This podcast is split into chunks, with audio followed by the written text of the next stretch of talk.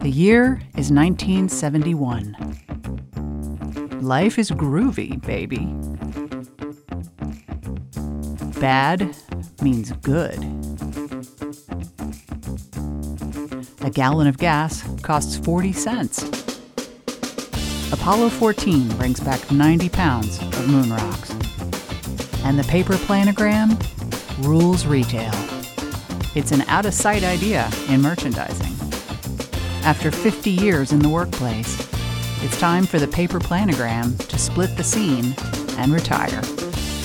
One Door is here with the cloud based digital planogram. It's dynamic technology for the new frontier in merchandising. Learn more at onedoor.com. Peace out. Hi, everyone. We're here today with Tom Erskine, the CEO of One Door, and Andrew Smith, a retail consultant, innovative thinker, and author. And we're going to take you back a little bit to the 1970s, talking about retail. That's right, zoom back. Tom, I want you to kick it off.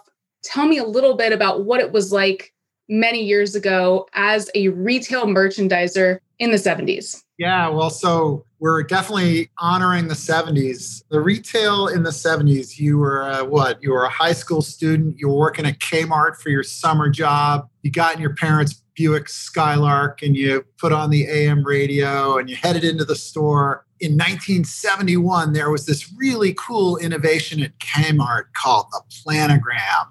And the planogram was this far out, out of sight thing that Kmart used to figure out where to put products optimally in the stores. And so, as a store associate, you'd get a paper printout of a planogram or a paper diagram. I guess they really didn't even have printouts back then, right? Like, did they have Xerox machines in 1971? I don't know. Maybe you got a, a Xerox copy of it and you went around the store and you set the shelves for your summer job using this diagram. And it was the first time, 1971, Kmart invented the technology of the paper planogram. They were the first ones to kind of figure out that if you optimally placed products in a particular place in a store, you could sell more. And so they used this way of communicating to their associates. And it was far out, man. It was so different from what everybody else was doing. Yeah, and then you drove home, you know, in your Buick Skylark, and I guess went to the Dairy Queen on your way home got something. But that was your job. That was your summer job. That was the summer job. And you know the phrase they say, oh, this person peaked in high school or peaked in college. I think Kmart as an entity, it went from innovating this paper planogram, being the top of the retail food chain. And I think we can all pretty much agree that it peaked back then and no longer continued to blow us away. And I think the big connection here that we're making with One Door is that it's still happening. People are still back in the 70s almost using paper planograms today, which is totally ancient. Yeah. And can I hear your take on that, Andrew? Are you still seeing this or have you seen this with the retailers you've worked with? I mean, absolutely. Tom was painting the picture, and I think the Buick Skylark, the Dairy, uh, it was probably the only thing in that story that doesn't exist anymore. The Dairy Queen's still here, and the paper planogram is certainly still out in circulation. It might have been faxed, I think, instead of Xerox, Tom. was probably my yeah, only thought. Know, maybe the fax, the teletype. Maybe they.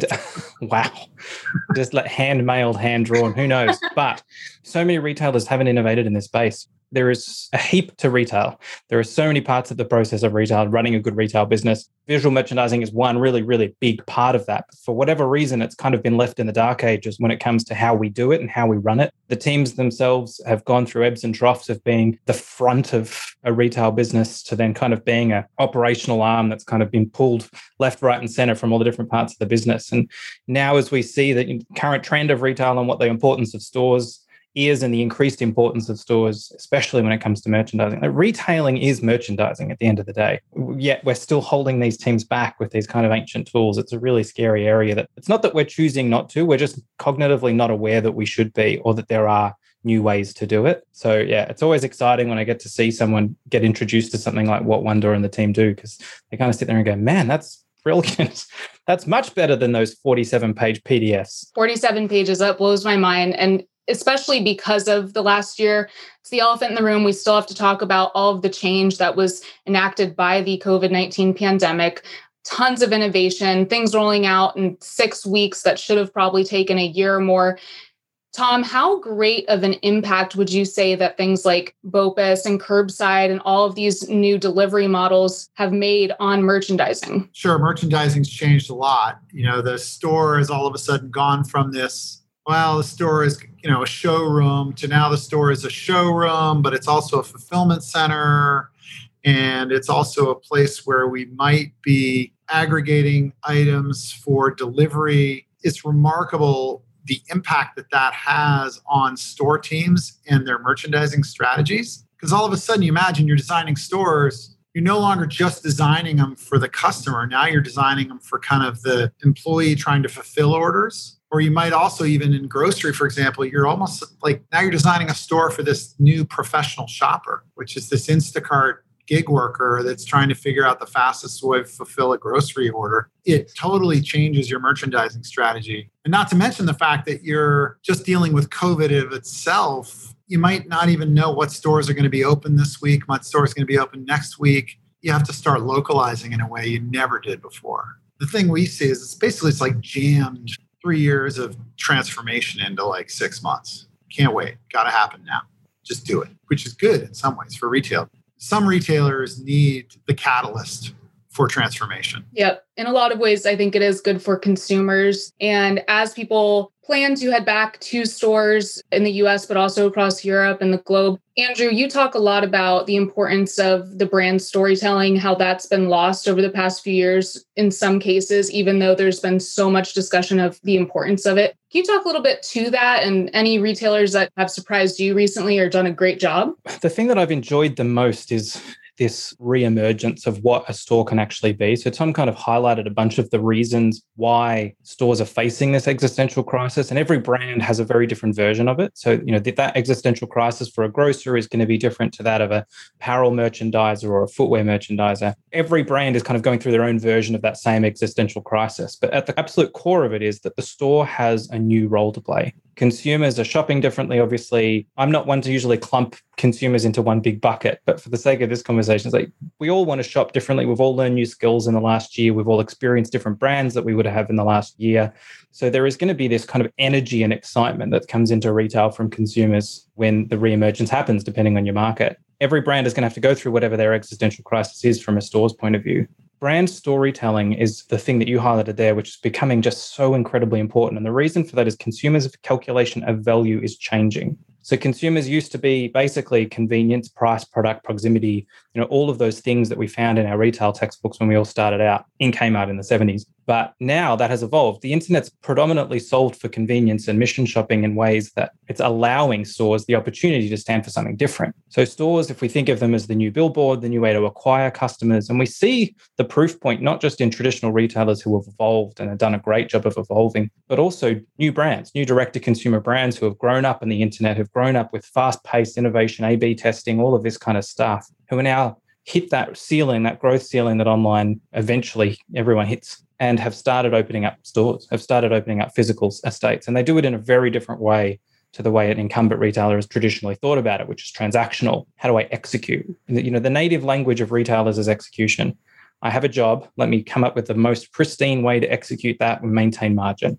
Retailers are brilliant at it, the best in probably any industry. But when it comes to innovation and kind of this rapid experimentation and design element, you know, it's not our first language. So we've kind of got two missions coming out of the COVID 19 pandemic. The first one is industrializing all the stuff we built because it's held together with sticky tape and string, most likely. So making it real and making it more solid, but also changing our business model to be more of this brand storyteller. How do we articulate and connect with consumers whose calculation has shifted to things like do I care about sustainability? Do I care about social values? Do I care about local and community?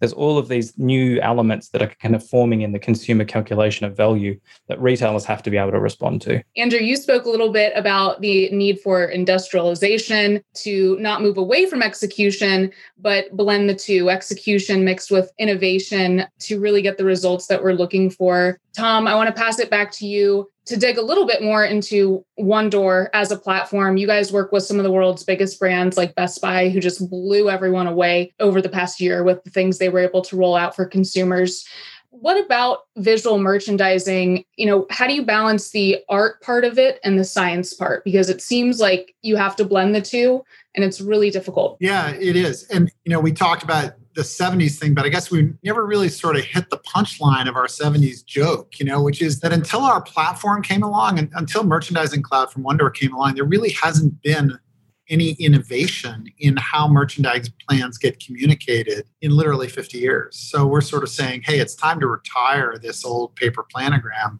and take a more digital approach because art and science, the art of visual merchandising is phenomenal. But when you've got a thousand stores, the operational execution and like actually making that happen across a thousand stores in a really consistent way where the experience is consistent from store to store and you can localize and you can do all these things. That takes technology. So what we're seeing and what Best Buy is sort of as usual kind of leading the charge on is digitizing this part of the process that has just been like hopelessly analog for the last 50 years seeing the fruits of the ability to move more quickly, experiment in ways you couldn't experiment before, localize in ways you couldn't localize before. Because all of a sudden you have a digital platform where everybody can kind of be on the same page and all the data is in the cloud and it's all accessible, as opposed to the old days where it was just kind of all done in Excel spreadsheets and PDFs. They're a great example of this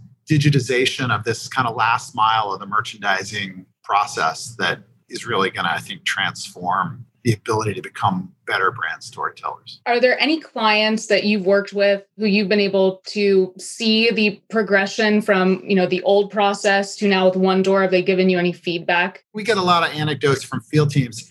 I've been doing enterprise software for like 25 years, longer than I want to admit. And so often when you implement enterprise software systems, somebody at HQ has a bright idea to implement something, and then the people in the field that actually use it are kind of less impressed. The one thing about the One Door platform that's so cool is it gets implemented, and you literally get anecdotal feedback from people in stores that actually use the product. And they say things like, oh my God, my life is so much easier. This is cool. This used to take me four hours. I can now do it in 30 minutes, or I don't make the same mistakes I used to.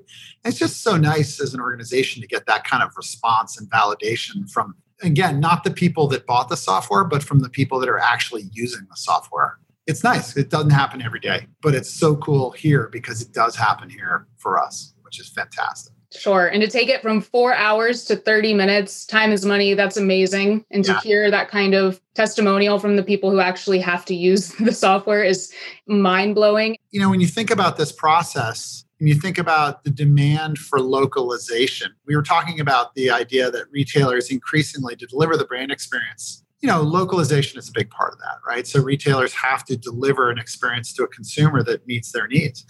One of the customers we worked with was trying to do that. You know, the old way of doing it was okay, we're doing a promotion and we have three different types of fixtures, right? There's a four foot, an eight foot, and a 16 foot. And then there are three languages, and there are four different product combinations that go on those fixtures. And so in the old world, they would literally have to create 36 different manual planograms. You know, and let's say each one takes them an hour to do, right? So it's like 36 hours just to launch one promotion on one fixture. And so now it's a classic example of where computers make life easier. The computers are really good at doing stuff like that over and over. And so now they do it automatically in Merchandising Cloud. They create one, and the computer figures out the difference between the four, the eight, and the 16. And this one's in Spanish. It does all that automatically.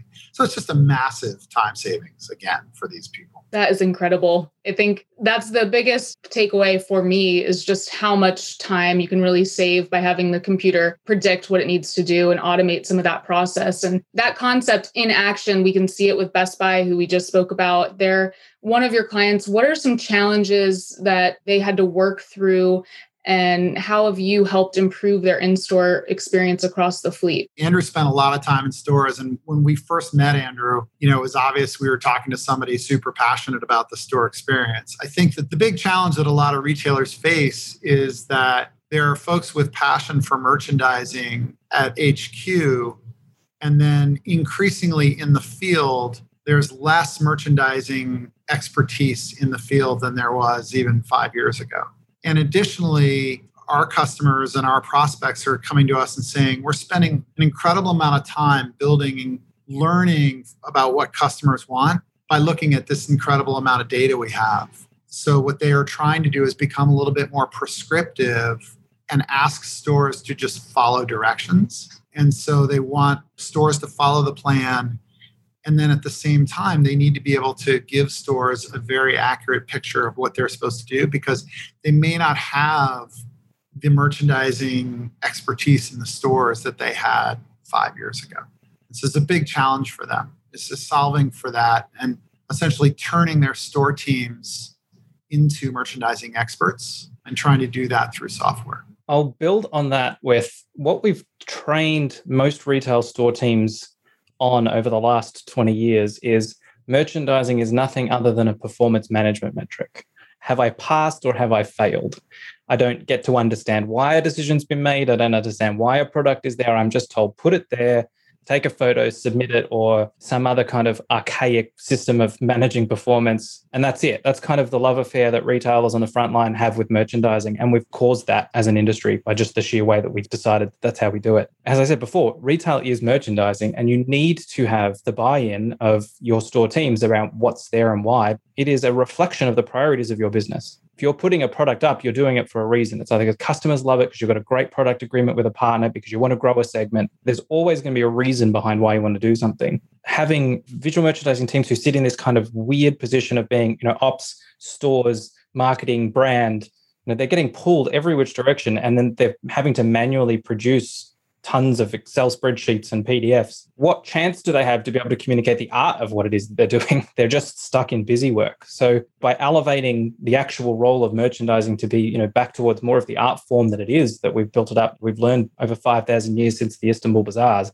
Merchandising is retailing. This is freeing up a team to be able to actually take the science of the data you've got, apply the art of branding and brand storytelling to it, send it to store teams, and then open up dialogue be able to communicate the why, to be able to test and, and change and adjust things as it needs to, depending on the store's layout, is just an incredibly smarter way to do it, obviously. And it kind of elevates, to your point, Tom, the idea that the store person is not just the human that's putting product A on placement B1. I'm involved in the process. I can see it, it's transparent, and it does make you feel a bit, take a bit more ownership of the store that you're working in every day, but also frees you up the amount of time that obviously this stuff frees up. Retail people are energetic people, they're people people, they love talking and interacting with customers. And the more energy you get to focus on customers, better your store is obviously going to perform. So it's an incredible innovation for retail for a number of different reasons, but especially as stores are evolving so much, you have to take the busy work out and put some of the retailing art back in. You know, I was speaking to a senior leader at a retailer a couple of years ago now, but it was so interesting to me to ask that person who's the most important person in your merchandising process. He kept focusing on the HQ teams. And it was so interesting to me because I kept sort of wondering if he was going to eventually realize, man, the store associate's actually an incredibly important part of the merchandising process. But I think a couple years ago in retail, maybe some people didn't see it that way they sort of felt like merchandising was almost like an HQ activity. And then we hit save and we kind of throw it over the wall to the stores and they just do what they can, as opposed to really understanding that the merchandising team is this big, broad team with thousands of people in the stores as kind of the foot soldiers in that merchandising team. And so I think it's a really a very different perspective now as retail emerges from COVID. And not only that, they know all the stuff that you're asking them to do that doesn't work. There's, if the number one advice that I give any retailer I work with is elevate the dialogue you're having with your frontline teams. They know all the great stuff you do. They know all the things that work. They know all the stupid stuff that you do. What doesn't work? What is pointless? What is hidden behind something? And just opening up dialogue will be providing the number one source of helpful information to any HQ. I hate using HQ. I've, I've tried to rename every company I work with to start branding themselves as central support. That's what it should be in a retail business. So the more dialogue and information and insight you can kind of surface up from your frontline teams and hand it to your central support team, the more likely they are and more successful they're going to be at actually supporting the stores who are the ones who are obviously getting cash in the till. That's so important though. I think you're making a point about the communication and how technology is now supporting it. So it really is fed back into the One Door platform to be used for the prescriptive nature of what you're suggesting stores implement. So it's full circle. That didn't exist, you know, even 10 years ago. That was very far behind where we are today. So I want to ask you guys, I'll let Tom take this first, but you know, we talked a lot about the past, we talked about today. I'd like to look into the future a little bit. Where do you see visual merchandising in 5 to 10 years? So the way we look at it is definitely through an operational lens or maybe kind of an internal inside retail looking out lens. So I think the perspective I'm going to provide is really that perspective, which is how does technology transform and shape the way visual merchandising happens at a retailer over the next five to 10 years? And I think Andrew can give you a much broader answer in terms of like where do companies go with visual merchandising. From our perspective, we're just at the kind of baby steps of the digital transformation of this process. So if you imagine this process as following a technology arc, the first step is just this, what we really refer to as base digitization. And that's where most of the retailers we work with are. They're, they're just at a point where they're realizing, oh my God, if we get all this information in a single repository where everybody can collaborate, everybody can communicate more effectively, it just yields amazing benefits for our company if you step back far enough, that's what these retailers are doing, realistically. What then happens is you start to layer additional benefits and incremental ROI on top of that in meaningful ways as you go forward into the future. So the next step is then automating processes. Where are there processes along that journey of merchandising? Where are there places where we can take advantage of computing and automation to either take cost out, or improve the experience for associates. The example I gave of, okay, you know, 36 planograms down to one, that's a great example of automation. I mean, there's no reason why you should be doing that as opposed to having a computer do it for you. The next phase after that, where things get really interesting, is where the technology helps you make better decisions. In some cases, actually just makes better decisions for you and not to sound too sort of scary and computers are going to take everybody. there's going to be plenty of jobs to go around, but there's no question that in merchandising, there are a lot of places along that process where AI and analytics can really improve the decision making process and take data coming back from the stores and automatically make decisions about what products should go where how much of a particular product should be in a particular store. And then, even out in the stores, help decision support for associates so that they spend their time doing the most valuable things that they can possibly do for the business. So, you know, you're a store associate, you come in in the morning, there's 25 fixtures in the store that need attention. Well, the software should automatically guide you to work on the most profitable fixtures first. Believe it or not, we're really not there yet a lot of retailers are still just trying to get the basic plumbing in place. But once you get the plumbing in place, I think it's it's remarkable what we're going to be able to accomplish. That's the technology side. That's the geeky bits and bytes part of it. Yeah, I think you're absolutely spot on. Though, is like for most retailers, we are execution focused. We haven't built a whole bunch of the plumbing, and we kind of rush to the solution side. So, advice number one, I suppose, is before you call Tom, and obviously you should call Tom, but before you call Tom, do an innovation, internal innovation audit of your own business. So just start looking around for built up grit. You know, when you build a, a, system of processes, you build up a brand, it's a natural byproduct to have some grit in the system. Could be slow approval pathways, too many approval pathways. It could be funding processes that don't have enough capital going towards experimentation or don't have a seed funding element to them. Like there's all these little things that innovative, fast moving brands can do that maybe you can't. So clean that grid out first because that'll make the process of implementing stuff, whether it be base digitization or something more advanced, a lot more quick.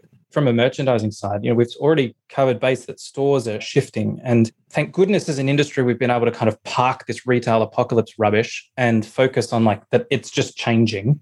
And this for every store's closing there's more opening or more changing or more becoming something more interesting. And there's a few drivers that you need to think about when you're coming up with what your strategy is for how you use those stores. And as part of that obviously the merchandising side. Humans are a pack animal. We're biologically trained to hang out with others. And therefore the idea of returning to an environment like a store environment is going to be a natural one that most people anyway through covid-19 is looking forward to at least some ventures outside of the home part number two is increasingly a huge percentage, particularly in younger demographics, but it is happening and increasing across all age groups.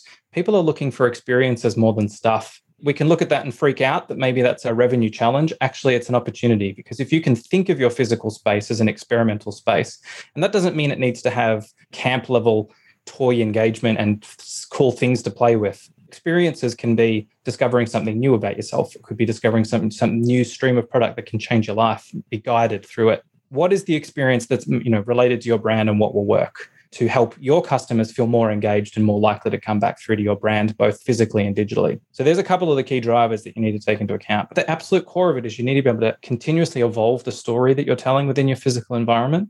And it's going to continuously be demanding faster campaign cycles, faster, you know, more common, more regular turnover.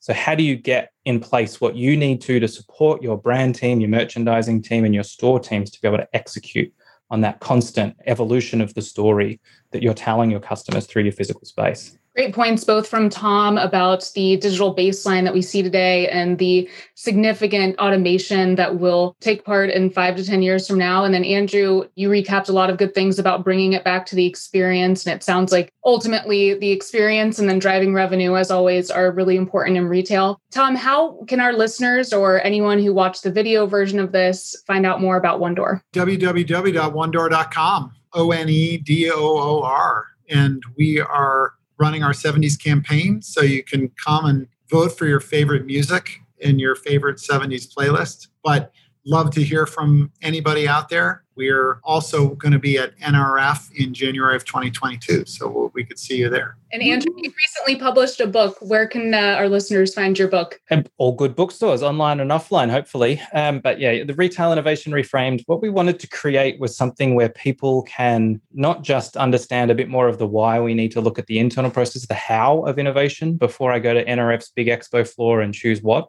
is right for me, but to focus internally a little bit more and how do I remove that friction and make innovation flow more smoothly and quickly through my organization through experimentation and a few other bits and pieces. So it's a we'll call it a how-to guide to kind of remove some of that friction and increase your ability to change. Great stuff. Tom, Andrew, thank you so much for joining me on the show today and I hope to have you back. Sounds great. What a pleasure. Thank you very much. Thanks Tom. Thanks Julia. You've been listening to Rethink Retail. For all the latest news on commerce and trends, join the discussion. Rethink.industries